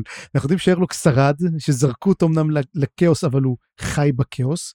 אז השאלה עצמה, האם האל הנכה משאיר אותו שם? האם הרלוק מצא איזושהי ממלכה קטנה שמה, וגם בלורדן גם כן נמצא שם, והוא לימד את בלורדן, ובלורדן כביכול ניסה להגשים את עצמו בתור בובה, עם אותו קסם כאוטי, ולא הצליח. אבל איך זה הפך להיות מין קוקה קולה לעניים, אני לא הבנתי את זה. ועוד משהו זה שהוא מזכיר בעצם האל הגוסס הזה, שהוא רוצה שמישהי תשלם. האם הוא מתכוון לנייטשיל? אה, זה לא היה מובן כל כך. וגם הוא מזכיר- מין, היה ריביל ללא ריביל, ללא הסברים, מין, אוקיי, קיבלנו את זה, זה היה אמור לתת לנו מין את השוק, אולי קישור גם לספר הראשון, שמין, הספר הזה הוא מין משלים את הספר הראשון, אתה יודע, אני קורא לו גרסה מודרנית של גני הירח, מהמם. אבל כזה מין, אני לא יודע, הריביל לא היה כזה מין, לא, לא, לא עשה לי כיף. רגע, רגע, ועוד, ועוד נקודה אחרונה זה שהוא גם מזכיר איזושהי מכונה, כן. מכונה שבורה. למה הכוונה שם? אולי זה המכונה שבדרוג'יסטן? זה מה שתמיד גורם לי לחשוב על, על איקריום, אבל האם זה קשור בכלל? כן. שמע, לא, לא יודע, לא יודע, לא יודע. באמת חלק מוזר. תשמע, כל הסיפור של נימנדר, כל הקו עלילה של נימנדר הוא כל כך לא מובן, הוא לא מובן לי מה הקשר לספר בגדול. אולי הם עכשיו יגיעו לכיוון קורל השחורה, שזה כנראה מה שיקרה. כן, אבל גם כן, הדמות שכולנו אוהבים אותה, קליפ, מתעורר אחרי כל מה שקרה, ואתה יודע, מתעורר, ואז הם... וממשיך להיות לא מניאק. מחליטים, כן, לא, לא מחליטים כל כך לאיפה ממשיכים הלאה, נכון? עדיין לא. רק נראה שהחבורה במצב רע. עכשיו השאלה אם קליפ יצליח לנצל את המצב הזה בשביל בעצם להחז- להחזיר לעצמו שליטה, או שזה נקודת אל חזור, יכול להיות שכבר אין לו שליטה עליהם בכלל, ואנחנו נראה עכשיו את הנפנוף שהם, הם, הם הרי הצילו אותו, הם לא היו צריכים גם להציל אותו, והוא כאילו אפילו לא כן. מתייחס לזה, זה מרגיש לי כאילו... אגב, הם, הם כל הזמן מדברים על זה שלמעשה קליפ הם כאילו הביאו אותו להיות מוקרב שם. האם יש סיכוי שבלורדן הנשמה שלו נכנסה לקליפ? לא, לא, לא חושב שזה... הוא בעצם הצליח, כי זה מה שהוא ניסה לעשות כל פעם, הוא ניסה למצוא גוף להיכנס אליו. לא מסתדר לי, אבל תשמע, רב הנסתר על הגלוי זה מין קטע, אתה יודע, אני, אני קורא אותו והוא מעניין, אבל אז אני חושב עליו ואני אומר, אני לא באמת הבנתי מה קראתי. אבל אתה יודע מה שזה לא פייר, כי אני כל הזמן אומר לעצמי, אולי חיים, עכשיו זו זה, אני לא הבנתי, חיים ביטוח הבין, ואז אני פתאום רואה, מה קורה פה, ואני, חיים, נו באמת, לא, לא. help me. לא, לא, אני לא, אני לא יכול לעזור. אני, התפקיד שלי זה לשאול את השאלות הקשות, אה, ולפעמים לעשות חסויות. אוקיי, קיבלתי. ושירת אה, גרון מונגולית, כמובן. זה גם. אמ, זה גם. אז אה, סמר דב. ובאמת אנחנו מקבלים נקודת מבט של סמר דב שהיא רואה את אה, דסם ו- וקרסה, ותשמע, אני נורא נהנה מהקריאה הזאת, כי הם הפכו להיות ממש besties. וכמו שאמרתי לך שאני חושב שהם יהיו besties, והם נורא מבינים זה את זה, והם נורא תמונת מראה של זה של זה, והם הם, מדברים על זה, ואתה יודע, איך אמרת, שעת סיפור, וזה באמת, אה, כל אחד מספר את הסיפורים, ויש להם המון סיפורים, והם לא סותמים את הפה, וסמרדב אומרת, אני לא מסוגלת. הם פשוט לא סותמים את הפה. כאילו, היית האלה." מצפה שהגלגל השלישי יהיה דווקא אה, נווד, אבל דווקא עכשיו סמרדב מרגישה, טוב, אה, מה אני עושה פה בכלל?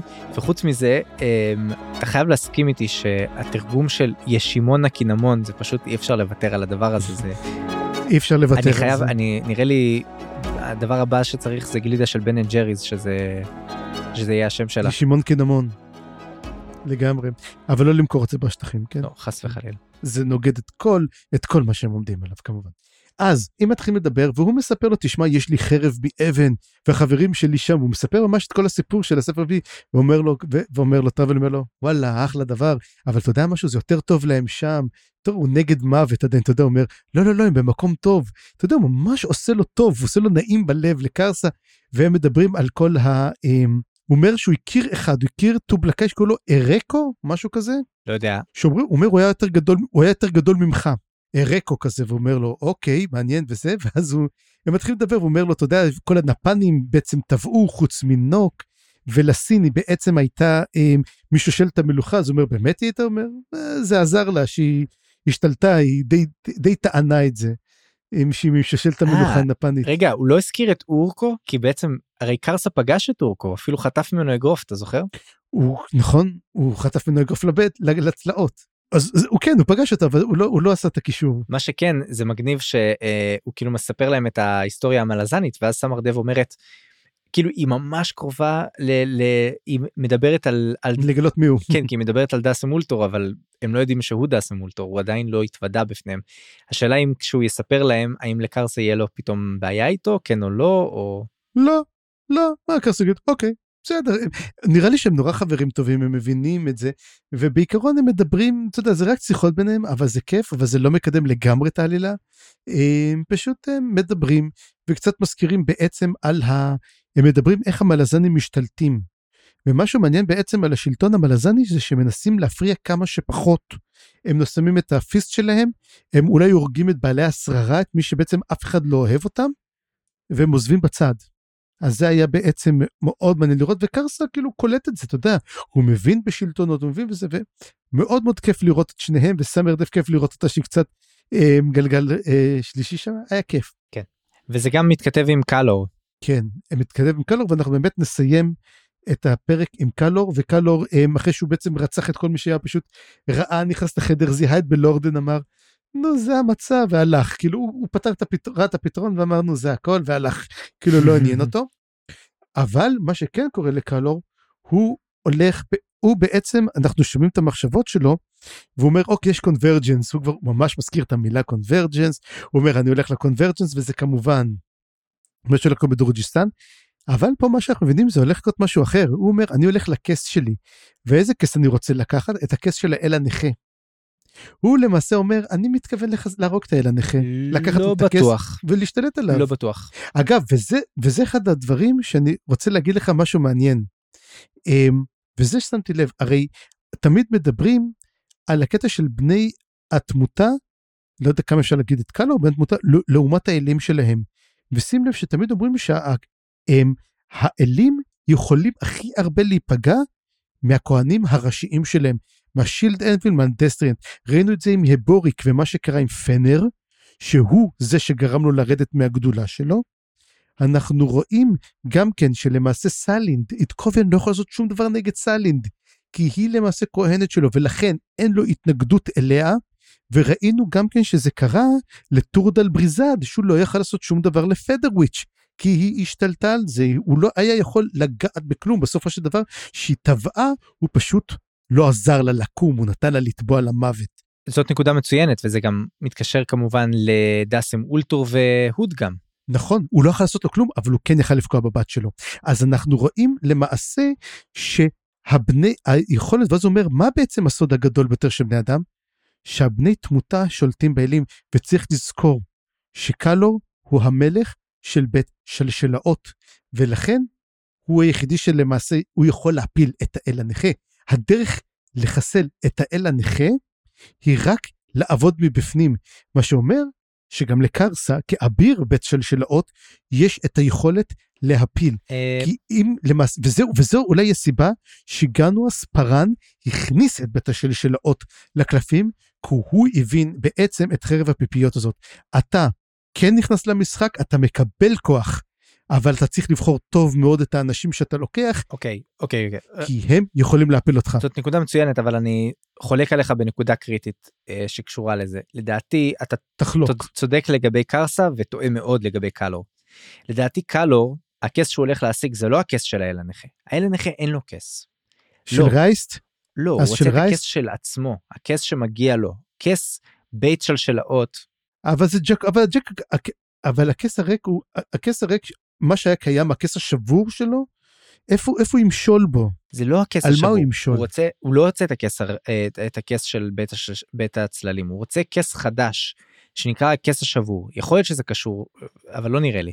יכול להיות שזה קשור לדרוג'יסטן ולבית של רייסט אני לא יודע אבל אני לא יודע איפה זה אבל לשם הוא מתכוון ואני לא חושב שזה בשביל להרוג את, את האל הנכה להפך אני חושב שהוא הולך לנצל את העובדה שהוא יחד עם האל הנכה והוא רוצה מה שהוא אמר דווקא לשבור את העולם את הציוויליזציה שזה בדיוק בדיוק בדיוק מה שהאל הנכה אה, לדעתי מכוון אליו רוצה לעשות, וזה כן. קשור קצת לקרסה כי קרסה כמה שהוא רוצה לשבור את, את המצב, הוא גם מדבר על לשבור את הציוויליזציה, אבל הוא לא רוצה לשבור את הציוויליזציה, אה, הוא רוצה בעצם לאכול את העוגה ולה, ולהשאיר אותה שלמה.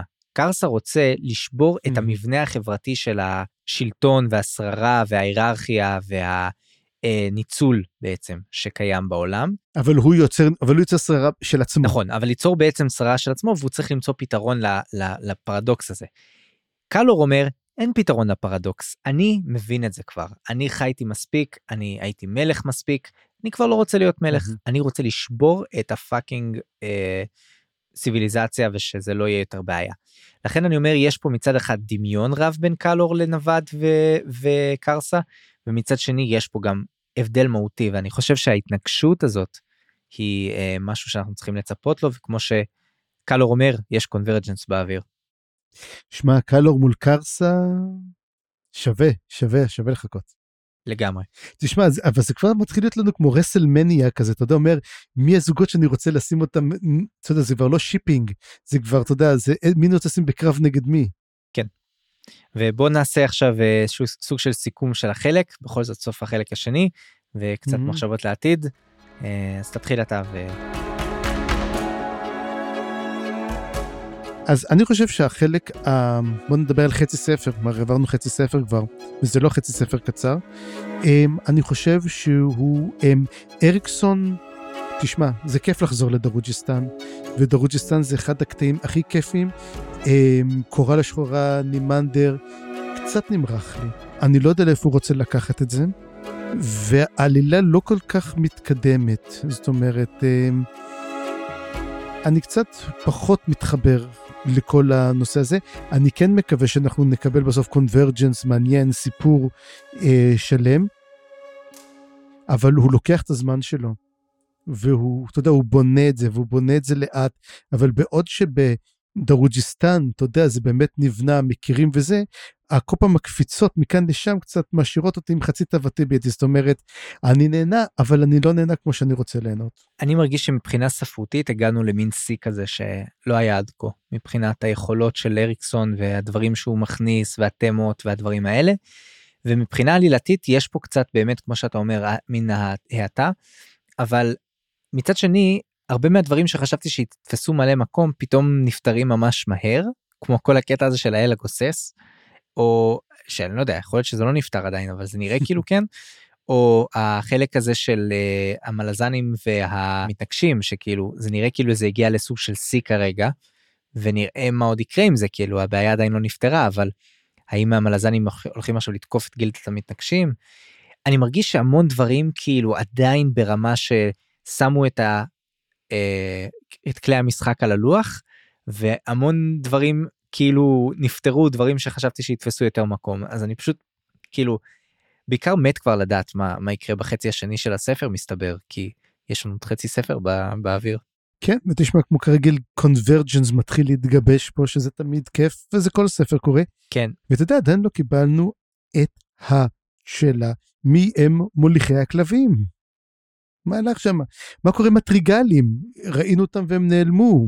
כל הסיפור עם גרנטל נעלם לגמרי, אתה יודע, יש, הוא פתח כל כך הרבה אופציות ואנחנו עדיין לא שמענו. וואי, שכחתי מהטריגנים. אתה רואה, כאילו, הרבה דברים, הוא, אתה יודע, הוא מג'גלג בהמון המון המון המון דברים, אבל אתה יודע, אני אומר כזה דבר, לפעמים אתה פותח יותר מדי קווי עלילה, הוא לפעמים שם יותר מדי דמויות, תשמע, זה שאפתני וזה נהדר, אבל לפעמים אתה כבר לא זוכר מה הולך שם ומי הדמויות. אני חושב, אני מקווה שבחלק השלישי יהיה לנו מין אה, קשירה של הקצוות האלה, או מיזוג של שני העולמות האלה, שעד עכשיו היו די mm-hmm. מנותקים. יכול להיות שזה יישמר לחלק הרביעי, אבל אני מקווה שזה כבר יהיה בשלישי, וזה מה שאני מצפה לו. טוב, אז באמת אנחנו נכנסים לחלק השלישי שלנו. ואיך יקראו לו, צפריר? אז זהו, זה, זה למות בעכשיו, to die in the now. זה קצת, בכוונה גם התרגום קצת קצת מזויף, כי הוא גם מתאר את ה... מה זה בעכשיו in now. בוא נגיד, הוא החלק השלישי מתוך הארבעה, ואנחנו מתחילים לרוץ, אבל גם כן, מכיוון שאנחנו לא רוצים להעמיס אנחנו נקרא כל פעם שני פרקים, שני פרקים, עד החלק האחרון שבו אנחנו הולכים אה, לשחוט את עצמנו. צפרי, יש לי תיאוריה פסיכית רק מהשם עכשיו שתיארת אותו. תן, אבל אני חושב שזה קשור לטיסטיאנדי. תן. לא, אני אומר, ה- הטיסטיאנדי שהם אה, שקועים בעבר בעצם, מהמם. מתישהו צריכים למות בעכשיו. ואני צופה שטיסטיאנדי חשובים מאוד הולכים למות ב, בעכשיו. היי, בוא נחזיק אצבעות, אנחנו יודעים שהרבה לא ישרדו, אבל כן נחזיק להם אצבעות, אה, ונראה מה יקרה בפרקים הבאים. וזהו לטאטה. בפעם הבאה נקרא את הפרקים 13 ו-14 ונתחיל את למות בעכשיו. החלק השלישי בספר הקריאה לכלבים, הספר השמיני בסדרה. אני חיים גורוב גלברט, אני צפריר גרוסמן. בואו לערוץ הדיסקורד שלנו, נחמד שם. ונשמח אם תדרגו אותנו באפליקציית הפודקאסטים שבה האזנתם לנו. ואם בא לכם לתמוך במה שאנחנו עושים, אפשר לעשות זאת דרך פטריון. יש מלא דרגות תמיכה ותשורות מגניבות, פרטים בתיאור הפרק. עריכה וסאונד חיים גורוב גלברט.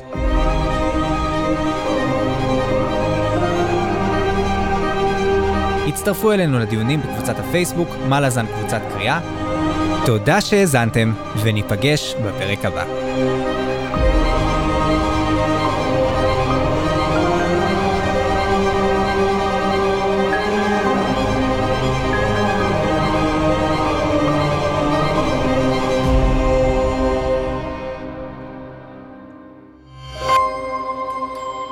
היזיון, הסכתים פנטסטיים.